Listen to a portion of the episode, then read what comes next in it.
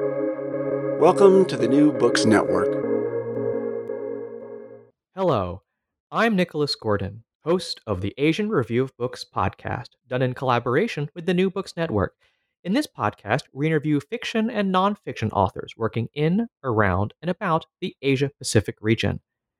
In mid November, Washington and Beijing mutually agreed to start granting journalist visas to each other's journalists again, putting an end to months of reciprocal visa rejections and denials.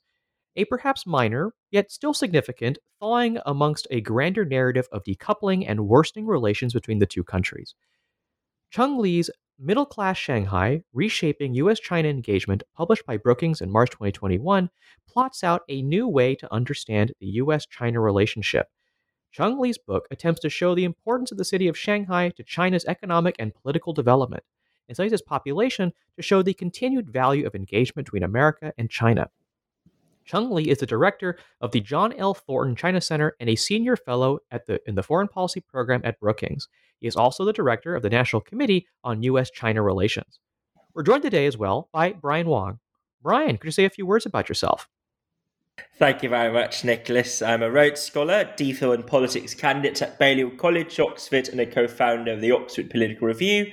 I'm also a columnist with the Hong Kong Economic Journal and contributor to the Neican newsletter. Today, the three of us are going to talk about the city of Shanghai, its importance to China, and why looking at US China relations through the prism of a single city might be a better way to understand the international system. So, Cheng, thank you so much for joining me and Brian today. Um, let's perhaps start with the city of Shanghai. Why focus on Shanghai as a way to understand both China's domestic politics and its relations with the United States? Well, first of all, uh, honor and pleased with both of you. Uh, I'm also glad that you start with the essential question why Shanghai? Uh, there are three main reasons that I have focused on Shanghai. First, understanding Shanghai is vital to understanding modern China. A famous Chinese saying is quite revealing. Uh, it goes like this To learn about a 2,000 year Chinese history, one should visit Xi'an. To understand the 500 year Middle Kingdom, one has to see Beijing. To grasp the past 100 years of changes in China, one must look at Shanghai.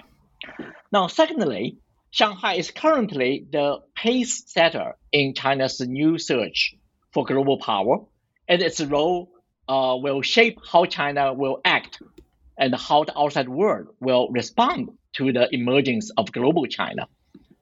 But here I want to address my argument that the middle class Shanghai actually reveals China's unsettled future because Shanghai embodies what I call two tales of a city.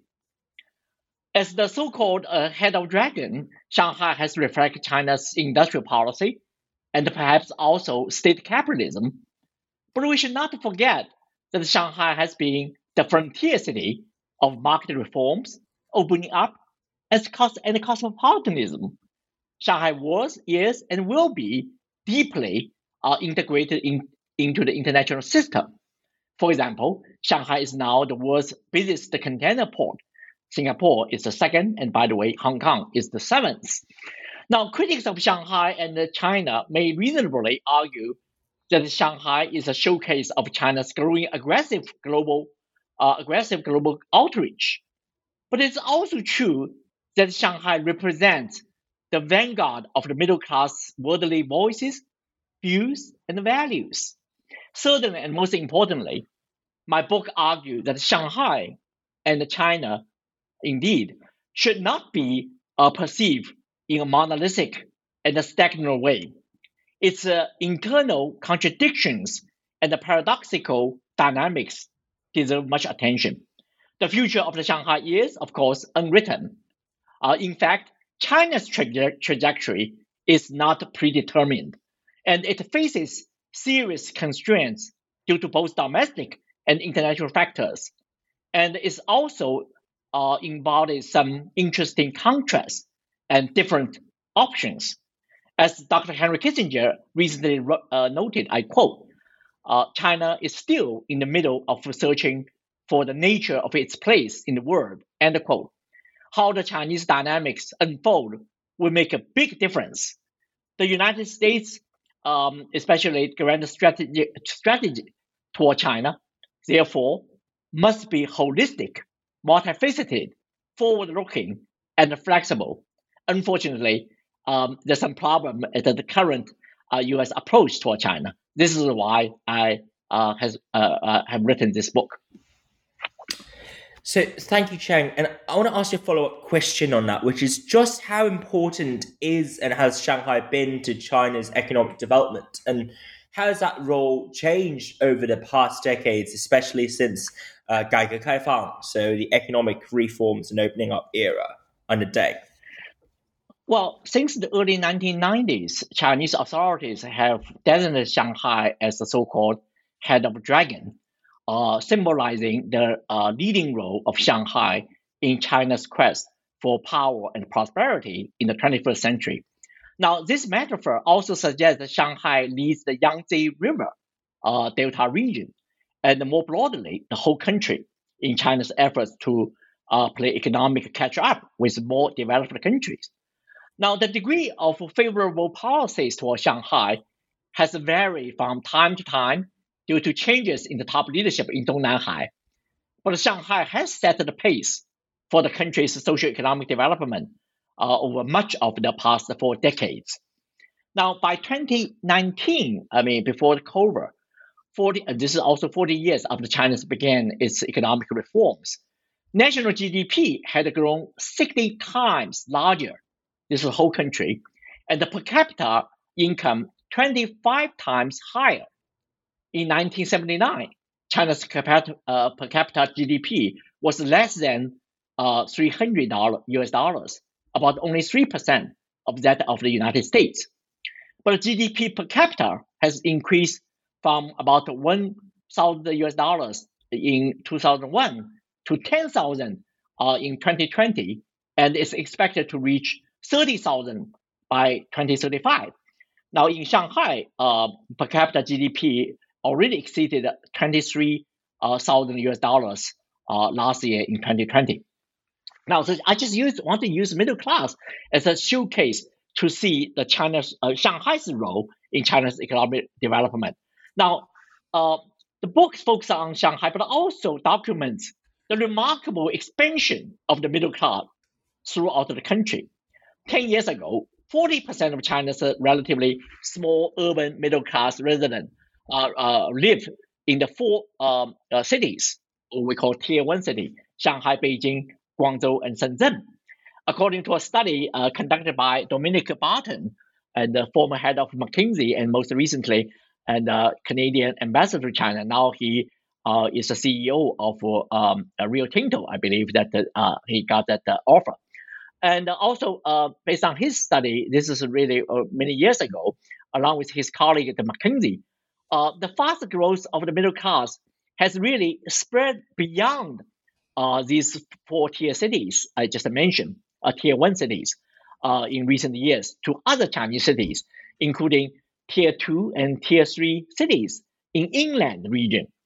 By next year, 2022, the proportion of China's middle class that resides in those uh, mega cities uh, is expected to drop you know, uh, to about 16%, from 40% about 20 years ago to 16%, while 17, 76% of the middle class will live in tier two and the tier three cities. That's telling the story. Shanghai is a pace setter for China's economic development. Um, uh, uh, so that's very important. It's a pioneer, but it's not just about Shanghai. It's go beyond Shanghai, go beyond the Yangtze River Delta, and to be the the case for the entire country. So you note in your book that China's been a source. Sorry, not China. Shanghai's been a source for a lot of China's political leadership, um, and and so I guess I kind of wanted to kind of get into you know is there something about being based in Shanghai um, that affects the views and mindsets the politicians that that come from there? I especially want to focus on um, Jiang Zemin, whose I think reputation has been seen in a in a much more positive light recently. Um, how did being based in Shanghai affect Jiang Zemin's approach to governing? Um, this is a very good question. Actually, the book has one chapter focusing on Shanghai leaders. Uh, now, first, let me make it clear that the Shanghai leaders have never been identical. In PRC history, there have been some leftist or Maoist radicals, such as Gang Four, who were all from Shanghai. Uh, there, of course, have been more moderate and well-known reform leaders, such as Zhu Rongji and Mayor Xu Kuangdi, and of course, that uh, Jiang Zemin as well.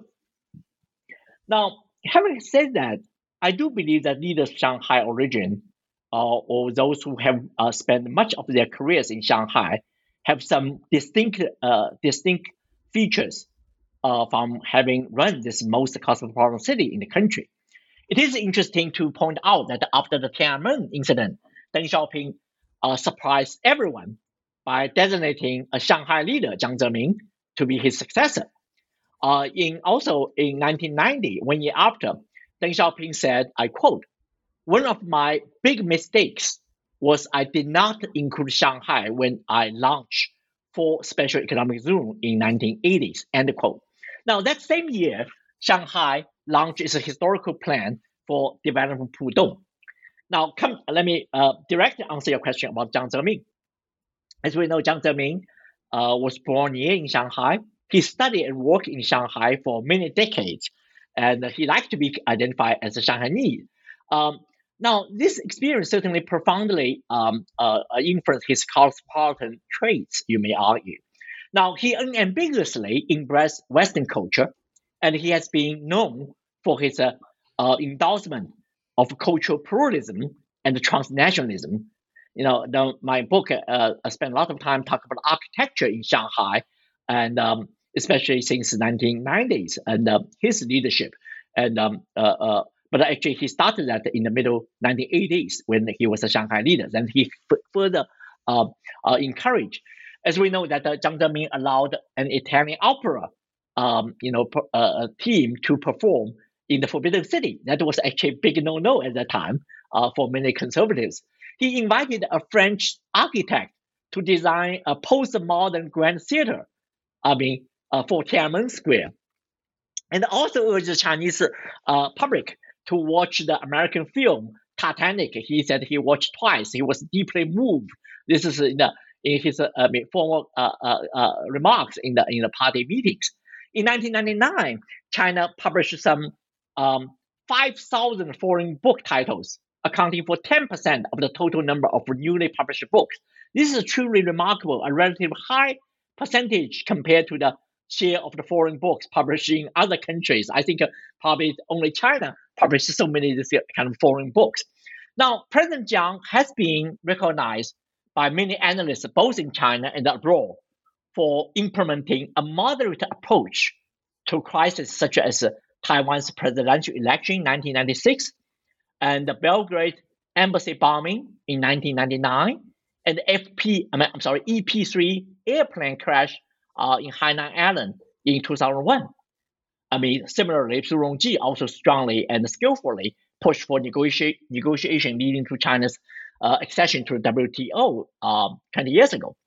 Now, these soft actions or reactions by uh, Jiang Zemin and Zhu Rongji and other Shanghai leaders were critical were criticized by many Chinese at the time, but they are now widely regarded by the public as wise policies.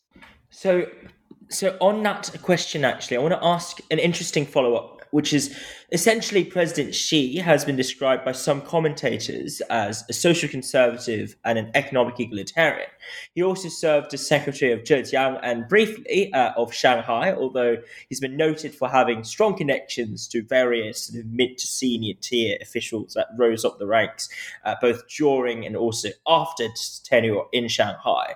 Uh, what do you make of Xi's relationship with Shanghai in relation to your thesis just then, and how this has, if at all, shaped his current ideological positions uh, on China's overarching direction?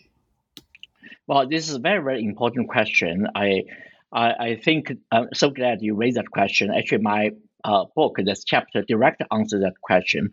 Uh, with the, the title of the chapter is From Jiang, From Jiang to Xi, the enduring power and the influence of the so-called Shanghai Gang.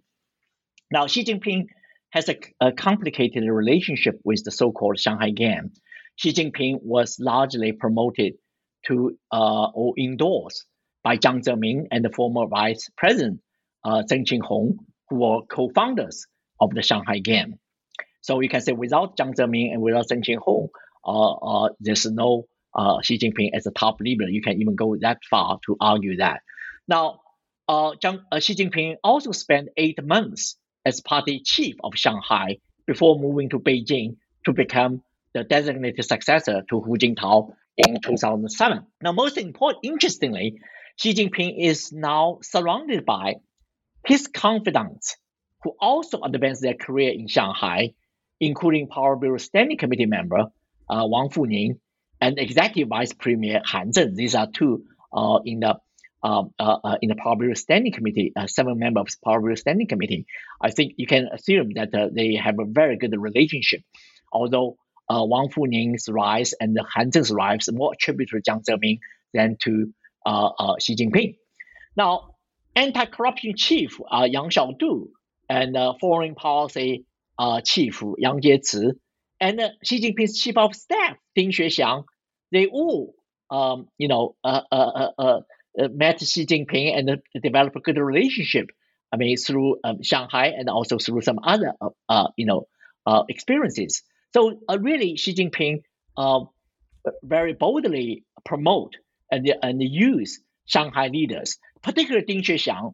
I think he first met with him um, when Xi Jinping served, served eight months as Shanghai Party chief. Uh, Ding Xuexiang was his chief of staff uh, at that time in Shanghai Municipal Party Committee. Now he's the chief of staff uh, in the Central Committee in Beijing. And the Ding will likely emerge as one of the most powerful leaders in the country in the next five years and beyond. Now, uh, I would not be surprised that uh, more than half of the Politburo Standing Committee members in the 20th Party Congress next uh, October or, or November, um, uh, you know, more than half will uh, likely have served as the top leaders in Shanghai. They, uh, these, they include Xi Jinping, possible Han Zheng, and he is one of the few leading candidates for next premier. Ding Xuexiang, the person I just mentioned, and the Li Qiang, current Shanghai Party uh, boss, and the Li Xi, currently party boss in Guangdong, but served as a senior leader in Shanghai, including head of organization department and also deputy secretary of Shanghai for uh, four years. And also new Politburo member with Shanghai leadership experience, including the candidate, including Ying Yong, the person uh, served as Shanghai mayor, then later moved to Hubei uh, during the uh, COVID-19 crisis. Really did a fantastic job you know, after he arrived there uh, uh, to crack down, uh, uh, you know, Wuhan uh, uh, uh, COVID-19. That was a really very critical moment. And also current mayor uh, Gong Zheng, and also another person, uh, leader, Shanghai leader, now moved to uh, Gansu, uh, Yin Hong, and uh, and also the Tianjin uh, mayor, who previously also served as deputy party secretary of Shanghai, you know, uh, uh, Liao Guoxun. These are all Shanghai background leaders, and um, I think that they are all in a very, very good position. Now, so you can see that uh, Xi Jinping really trust, rely on uh, Shanghai leader, but also same time, you can also say that um, he um, certainly um, you know undermines some of the uh, Shanghai gang members, you know, that the recent um, you know arrests uh, related with the for, former uh, vice mayor of Shanghai and also uh, vice uh, mayor of Shanghai uh, Gong Daoan and also uh, the former vice minister of public security uh, Sun Lijun, who also served as a uh, Shanghai vice mayor before. So that's very very interesting uh, development. All these trends show the dynamics and the of China's factional politics at this uh, pivotal moment in China's rise with the U.S.-China relationship also you know, uh, uh, leading towards a great confrontation and hostility. I think uh, for U.S. grasping the internal dyma- dynamics of Chinese uh, communist leadership is more critical than ever. Um, you know, we cannot afford getting things wrong, but unfortunately, there are a lot of um, uh, uh, you know rumors, fake news, and wishful thinking, not careful understanding analysis about Shanghai leader. I hope that the people will pay more attention to importance of Shanghai and the fact that Xi Jinping rely on many cosmopolitan Shanghai leaders. And uh, that's very, very important observation, uh, uh, um, you know, I think for Western world. Thank you so much, Cheng. And now I'm going to shift onto sort of broader macro territory here, which is in your book, you study the attitudes and effects of returnees, the so-called haigui, uh, those who went to the United States for university and then returned. And indeed, um, even Wang Huning, despite not studying or being a student in America, he himself was a visiting scholar in America, where he wrote "Meiguo Fandui Meiguo," which is America against America. Um, so, I guess the question I want to ask is, what do you learn, and what are the major findings you sort of could, I guess, summarize based on your book? And would you say that these findings are changing given recent circumstances and restrictions on travel and all the uh, miscellaneous transformations to bilateral relations between Washington and Beijing. Well, I'm glad you mentioned about Wang Huning. I actually, when he came to US 1988 and to study, and the first stop was UC Berkeley. He uh, worked under with my mentor Robert Scalapino, and when he came, he also uh, came with the um, um, his teacher at, uh, at Fudan, Ni Shixiong, and uh, um, so uh, uh, so we, we share the same um, similar mentors and in study of uh, in his uh, study in, uh, in the U.S. That he later on also served as visiting scholar at the University of Michigan and also University of Iowa, and um, that book he published he he wrote that period in 1988, published it in 1991. Um, you know, three years later, it's really quite insightful. You know, you're looking back 30 years. There's so much insight. Um, now, of course, that my uh, book is not uh, about uh, Wang Huning, and um, I just uh, mentioned him in passing. You know, when I returned to Shanghai as a visiting scholar at Fudan, he was the dean of that, uh, uh, you know, law school in, at Fudan, and but also department chair of the international relations when I served as a visiting scholar. Although my um, contact with him was very, very limit, limited. Now, but the three chapters of my book really focus on the role of returnees when people like Wang Huning, when people like uh, Liu He reach that high level and their entire career uh, is spent on the government think tank, you can see that uh, it's a very, very important development. Uh, um, uh, uh, it's a new path for the career elite recruitment. Uh, unlike the previously always find the local government, uh, neither Wang Huning nor Liu He ever served as the local government, whether it be county, uh, municipal, or province. Now, but uh, of course, my book, uh, uh, the three chapters on returnees talk about the broader um, kind of impact, the depth and the breadth of the educational exchanges between these two countries with vastly different political system and ideological ideologies throughout the past four decades have been truly remarkable.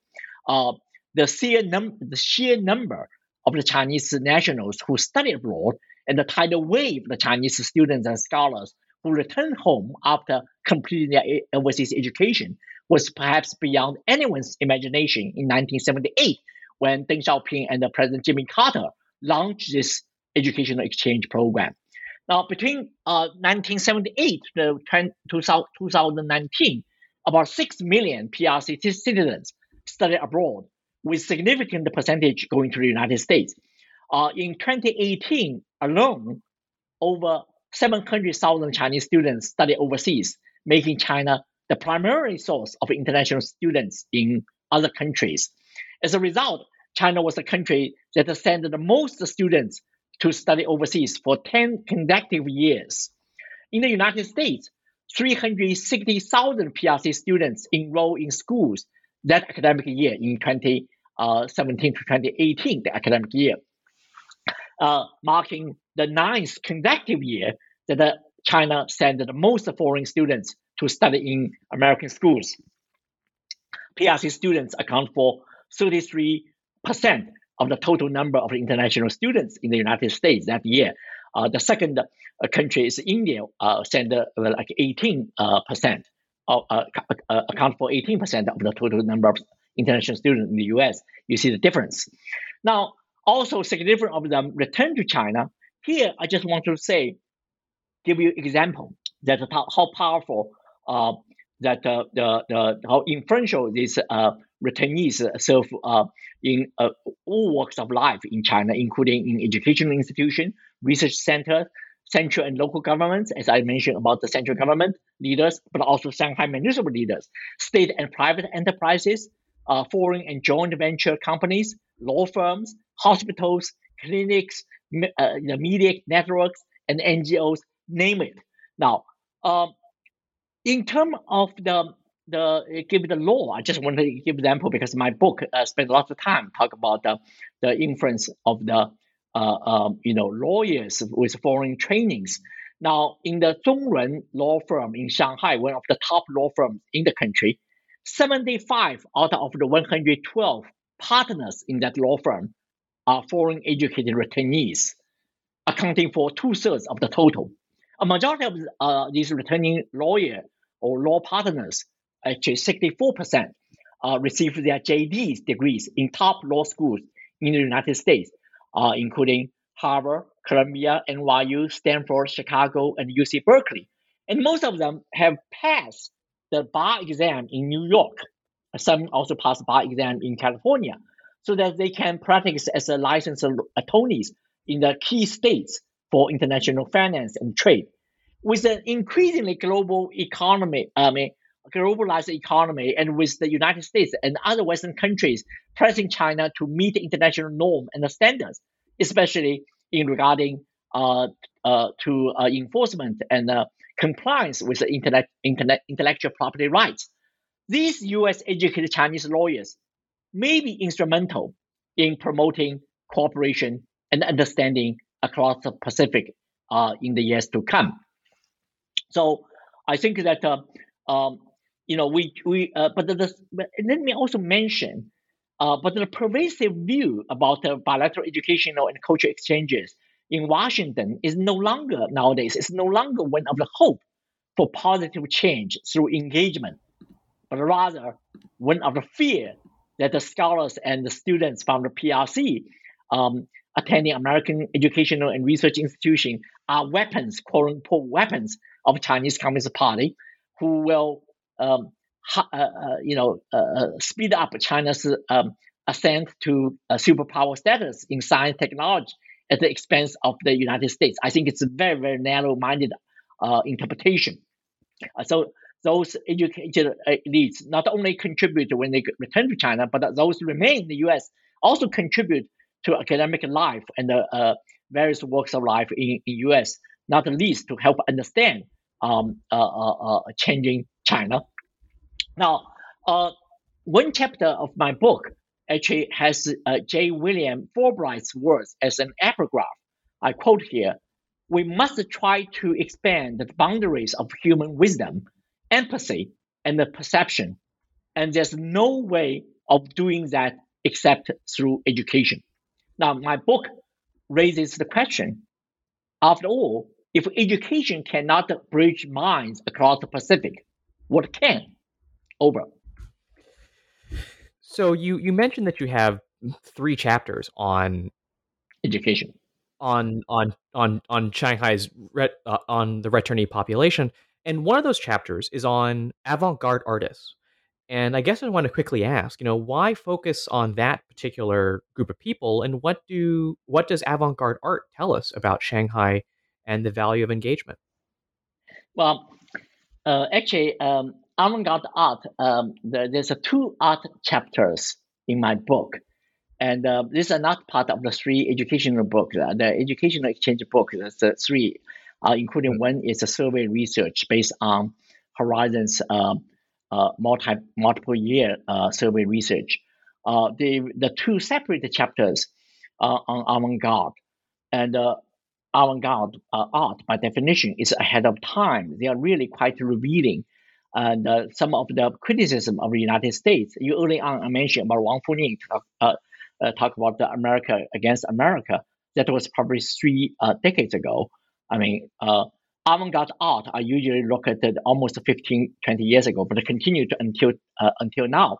Um, so it's quite, really quite remarkable, fascinating to see their discourse. They are not a fan of authoritarianism they certainly promote some of the ideas like uh, climate change, uh, uh, equality, social justice, women's rights, civil rights, and etc. But uh, they are also quite crit- critical about American arrogance, you know, hegemonic thinking, and etc. Now, you know, I also want to mention that I read somewhere a few years ago that 70 out of the best paid avant-garde artists in the world actually had Chinese names. I mean, this is fascinating uh, finding. Many of them uh, grew up during the Cultural Revolution. I think these dramatic changes in China made them more sophisticated, more critical uh, in, in their artwork. Now, many of them live and work in Shanghai. Then um, some of them had the opportunity to study in the United States, including Chen Yifei, later Chen Yifei, and uh, Chen Danqing, and uh, Gu Wenda. And also, uh, one person is not from uh, Shanghai, Xu Bing, a friend of mine, he actually is having an exhibition right now in Shanghai. Uh, he is largely based in Beijing, but uh, spent many times, uh, uh, many years in the United States, and also got the Genius Award from uh, from MacArthur Foundation. Now, o- over the past decade, China has hosted an average of uh, 300 international exhibitions every year, a significant portion of which are focused on art and culture.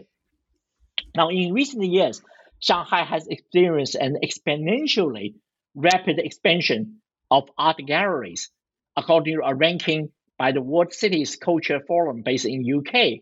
By 2019, Shanghai was ranked third in the world in terms of num- total number of art galleries, uh, which is uh, 700, uh, 770, um, behind only New York. Uh, it's uh, like a 1500 and Paris like 1100. But Shanghai is ahead of the Tokyo, uh, London, Rome, uh, Brussels, and Los Angeles. So it's really quite remarkable. It's a short period of time. Shanghai is catching up. Now, also, I spent a lot of time, I mean, uh, actually almost one chapter describing the art gallery, the themes.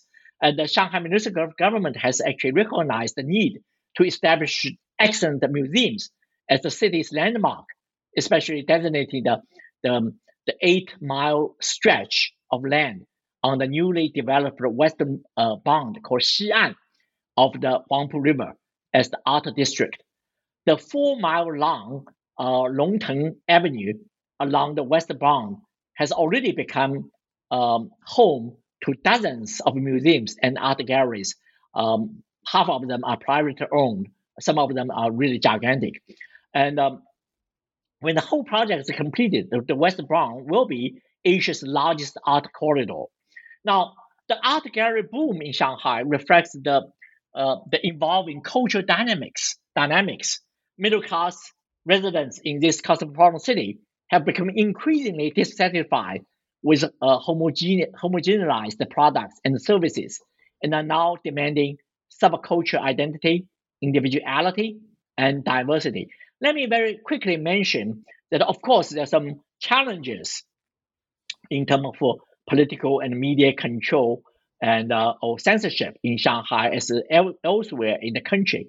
But we should not forget these dynamic scenes and also the soft power um, reflect the Chinese societal um, uh, development. Um, China's influence in this area in art, architecture, music, films, television, I mean, particularly in East and South Asia, it's phenomenal. Now, let me also mention that uh, two favorite uh, favorite woman anchor, TV anchor person. One is uh, Dong Qing. He actually come from the same university I graduated from, Huadong Shida East China Normal University. Um, she is an anchor of many programs, including the most popular called Reader, 阅读者.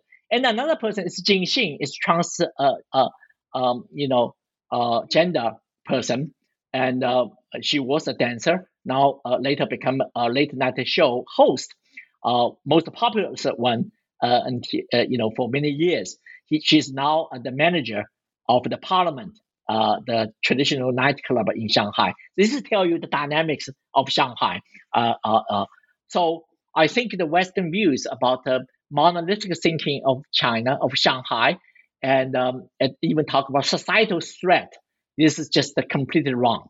So I just want to ask, I guess, a slightly different question concerning education. Uh, just picking up on the strand that Nicholas raised just then, it seems to be harder for academic students, journalists, business people and others to travel back and forth between the US and China, whether because of short term factors like the quarantine or because of other structural, more long term reasons, such as concerns over the tightening space uh, with respect to discourses and uh, speech in the country. Um, Cheng, how do you see this this decline uh, in affecting US and China relations, and what's the way out or remedy to this problematic situation?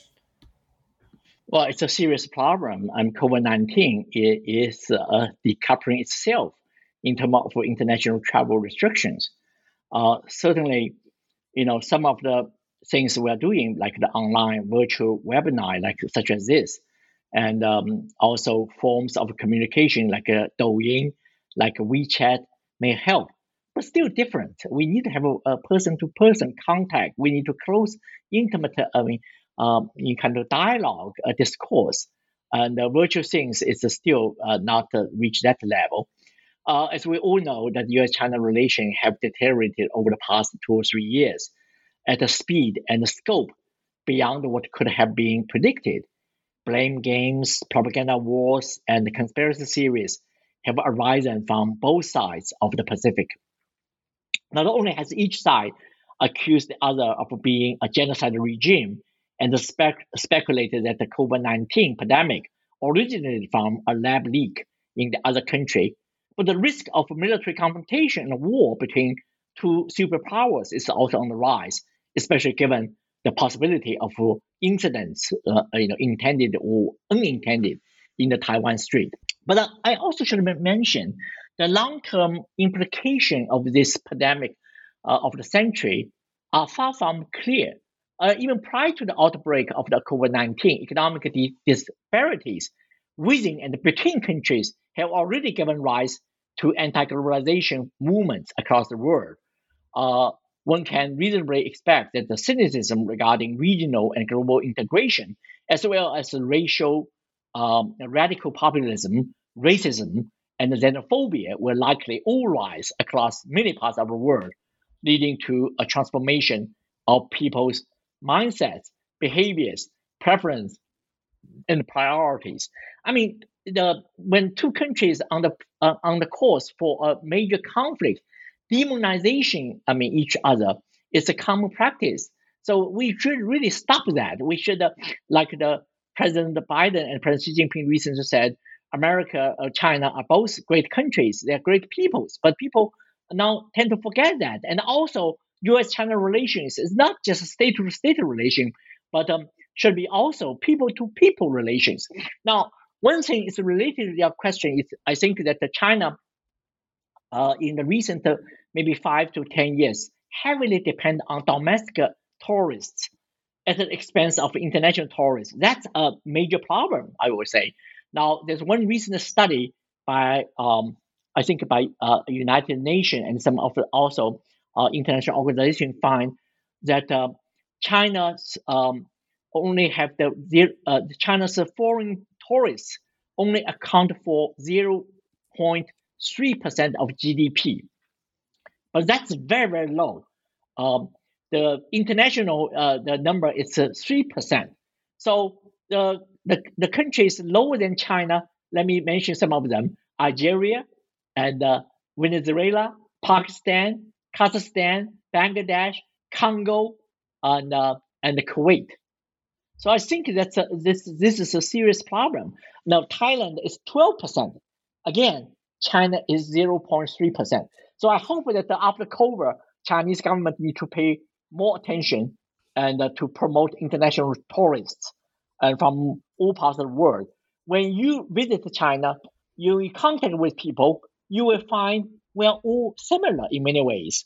And uh, certainly that uh, the middle class people, usually tourists are middle class people from other countries, can find the same aspiration and then develop respect and understanding. So I think their question embodies that things, but unfortunately, COVID at this more moment, so to prevent that. So I think uh, uh, hopefully, you know, after COVID is controlled, China will really open up. And even during the current situation, I think China also needs to do some policy adjustment and uh, uh, to because the cost is so overwhelming. I mean, uh, uh, uh, uh, uh I understand the Chinese position, and uh, but uh, I think it's a more thoughtful, balanced, forward-looking approach will be very, very helpful. Over. Thank you, Cheng. And, and, much of your analysis in the book it precisely revolves or hinges upon that commonality, right? That sen- sen- sort of sentiment of similarities and converging attitudes between folks in Shanghai and also the counterparts in middle class America, for instance.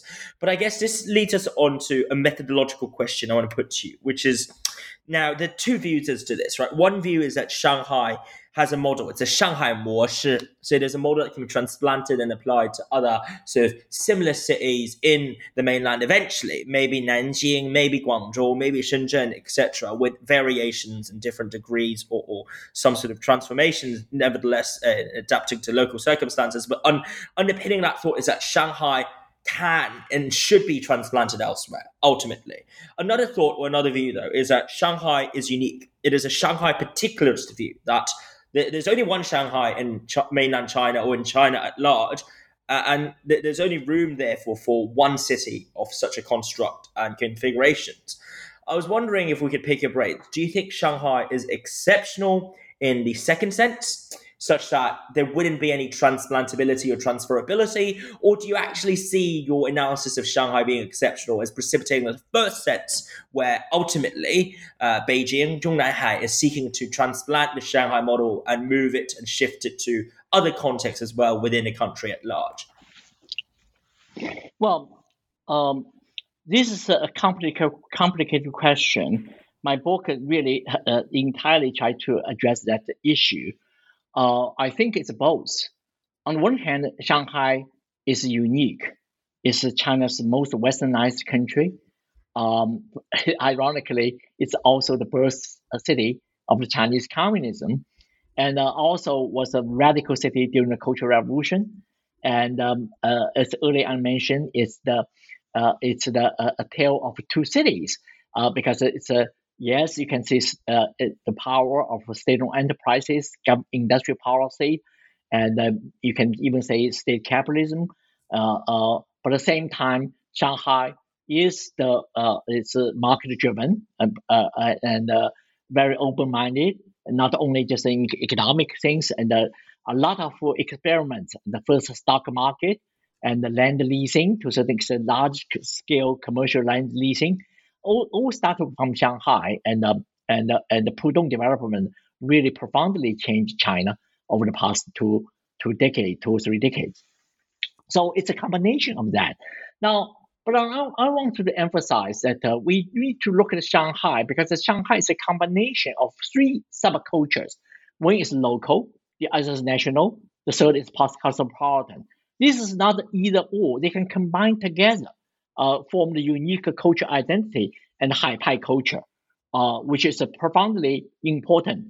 So again, this is echo to the theme of the book. We should not look at Shanghai uh, or China in a monolithic term. Uh, this is uh, not the cultural convergence, but the cultural communication, cultural exchanges, right? I mean, culture. I mean, we when we talk about globalization, we refer to economic globalization. We do not refer to cultural globalization because cultural globalization it's a, it's a, itself it's a it's a contradiction because there's culture is always unique, always uh, uh, it's distinct from other, but does not mean you should be isolated, insulated, and also. Uh, no matter how much you change, you Shanghai still maintains some of its characteristics before. But also, I want to mention Shanghai is always China's Shanghai, even under the colonialism or semi-colonialism and the local uh, and the national uh, uh, culture play important role. So I think it's a combination. Now, but the important thing is this is not, a, in a way, the broad term, it's not unique, just like in New York, just like Paris, and etc. They also have these kind of functions. Now, what I said early on, the middle class and also foreign educated retainees sending students abroad, or uh, Shanghai like very much like a cradle, or one of the cradles in China but then over uh, then spill over to other region and the entire country. So in that regard, it's also part of the whole story but never be will never be the same. There's there's a, you know always a, uh, the country is so large. And but the important thing is at the, at the moment the middle class is not just limited in coastal region; they expand. That's actually very good. Uh, uh, uh, uh, but when another thing is, I think very very important. Uh, when we talk about the U.S.-China relation, we always look at the national level. So, so there's a, someone said that it's often said that the Democrats and Republicans on Capitol Hill uh, disagree uh, on everything except except China with certain truism. Uh, um, as I live in Washington, but uh, at the local level, local meaning state or municipal level, it is a different kind of bipartisanship uh, consensus regarding China because local governments, with the legislature and and the executive branch, I mean local government, the governors and mayors, they want to engage with China. I mean they, they established sister cities, sister states for uh, the past two or three decades, uh, whether it be educational and uh, particularly economic exchanges are always very, very important. Now, according to one um, U.S. study released um, a few months ago, China is the largest import partner of 15 U.S. states in 2020 last year, including California, New York, Florida, Minnesota, Wisconsin, Pennsylvania, and Virginia. These are very important states demographically and politically. I think uh, when we talk about uh, the Americans' current, uh, you know, kind of um, very, very poor image of China, uh, and also bipartisanship wanted to have tough uh, on China, even, you know, uh, treat China as enemy. But we should be careful. local level, it's a little bit different. Yes, there's some criticism of China for understandable reason, but also the tremendous need for cooperation, for engagement. I hope that my story of Shanghai, in that regard, will resonate well with many people uh, live in the U.S. cities. They know that um, they are part of the United States, but also they are uh, uh, unique in its own way. So in that regard, Shanghai probably uh, is not not uh, that you know exceptional. Over. So I have one more question, um, which is, uh, and it's kind of it's, it's kind of to, to take the central conceit of your book and think about applying it to different countries. What do you gain from looking at a country, whether it's their domestic situation or their standing in the world, through the prism of a single city? And do you think we someone might learn something by looking at America's international presence through just the city of New York, or India's international presence by looking at just the city of Mumbai? do you think there's value in looking at a country uh, through the prism of one of its commercial capitals? Well, I, I, I do believe that uh, the few things. One is we should avoid monolithic thinking of a country, um, even uh, a city. Uh, as I said, Shanghai is a tale of two cities with multiple uh, uh, dimensions. The others, we do need to pay attention to regional differentiations. And uh, the the sad truth, we sounds like uh, we study China only focus on Beijing, uh, maybe Xinjiang. Uh, but don't but forget, China is a it's a vast different country. There's different regions, different uh, uh, uh, perspective. There's also domestic competition, and you can see that at during the Cultural Revolution, Shanghai subculture is largely suppressed. People only talk about national culture, and for a long time, for three or four uh, two decades or even longer, Shanghai actually declined. And um, uh, uh, when James Fallows, a distinguished American journalist, visited Shanghai, he wrote a piece, uh, I think in early 1980, talking about Shanghai surprise. What surprised him is not about the changes, but rather no change, you know, during the Cultural Revolution and the previous three decades.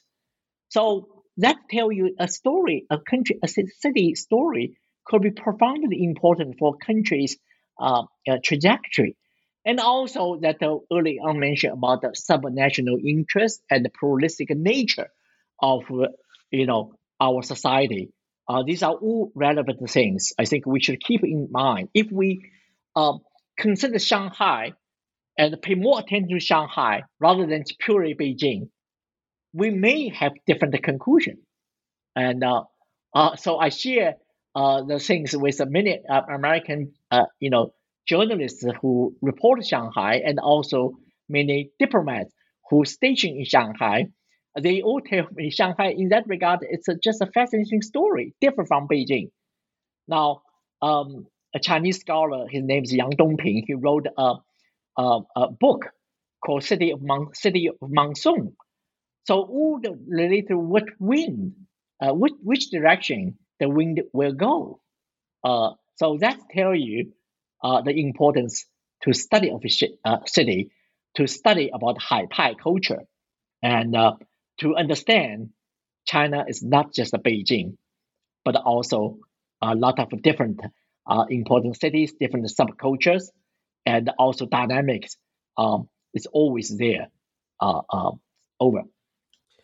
So, with that, thank you for listening to our interview with Cheng Li, author of Middle Class Shanghai Reshaping U.S. China Engagement. Chung, I actually have a couple more final questions, which are uh, where can people find your work and what's next for you? well, the you you can find my work from Brookings website and uh, uh, Brookings.edu, uh, but uh, I think Hong Kong is okay, but uh, uh, China probably you have difficulties because of uh, um, some um, you know censorship. But uh, uh, my work uh, is is widely translated into Chinese. they are available and into a lot of interviews. I had numerous interviews just last year and published many articles. Um, and also that like Brian Wong, I published in China US Focus a lot, South China Morning Post a lot, and Foreign Affairs a lot. And um, um, my next book, I'm working on a new book called Xi Jinping's Protege, Rising Elite Group. Um, you know, this is largely about the the, the, the many new groups that start emerge. I earlier mentioned about a think tank, uh, but also from um, aerospace industry, uh, uh, just like Ma Xingrui, um, you know, who just appointed as a party chief for Xinjiang, who previously um, is governor of Guangdong. He advanced his career largely from aerospace industry. There are many people similar to him, including Zhejiang Party Secretary uh, Yuan Jiajun and many others. So uh, these are the people that uh, I think that uh, we do need to know better and more objectively about uh, uh, these leaders will shape China, and uh, and uh, they uh, certainly are the uh, important uh, uh, you know leaders along with you know in the Xi Jinping the third term. So this is the the next book I, I'm currently writing writing about. Well, I look forward to learning more about it. You can follow me, Nicholas Gordon, on Twitter at Nick R. I. Gordon. That's N I C K R I G O R D O N. You can go to asianreviewbooks.com to find other reviews, essays, interviews, and excerpts. Follow on Facebook or on Twitter at Book Reviews Asia. That's reviews plural. And you can find countless other author interviews at the New Books Network at newbooksnetwork.com. Brian, where can people find you? Thank you, Nicholas. Well, uh, you can find me on Twitter at handle at Brian Wong OPR, or alternatively on Facebook, where I run a bilingual Facebook page, Brian Wong Huang Yu Shun. Uh, yeah, well, great. Uh, if I may, I want to add one thing. It's about the, my middle class Shanghai book, and it's available by Amazon.com, and also there's a Kindle copy as well. Um, now, the book is really um, uh, ten years work. Uh, it's talk about art, architecture, education, politics, and um, and um, many other uh, uh related subjects. So I think that again, um, I'm from Shanghai and uh, with you know, kind of a Shanghai entrepreneurship, but actually all the royalties go to Brookings and not go to me. But I think it's worthwhile and uh, uh, to look at that one uh, that book. And thank you so much for your interview. Yeah. We hope you subscribe to listening to the Asian Review Books podcast, now found on all your favorite podcast apps, Apple Podcasts, Spotify, and Stitcher rate us, recommend us, share us with your friends who want to continue to support us interviewing those writing in, around, and about Asia. Next week, join us for an interview with Sumantra Bose, author of Kashmir at the Crossroads Inside a 21st Century Conflict. But before then, thank you so much, Cheng, for joining me and Brian today. Thank you. Thank you for having me.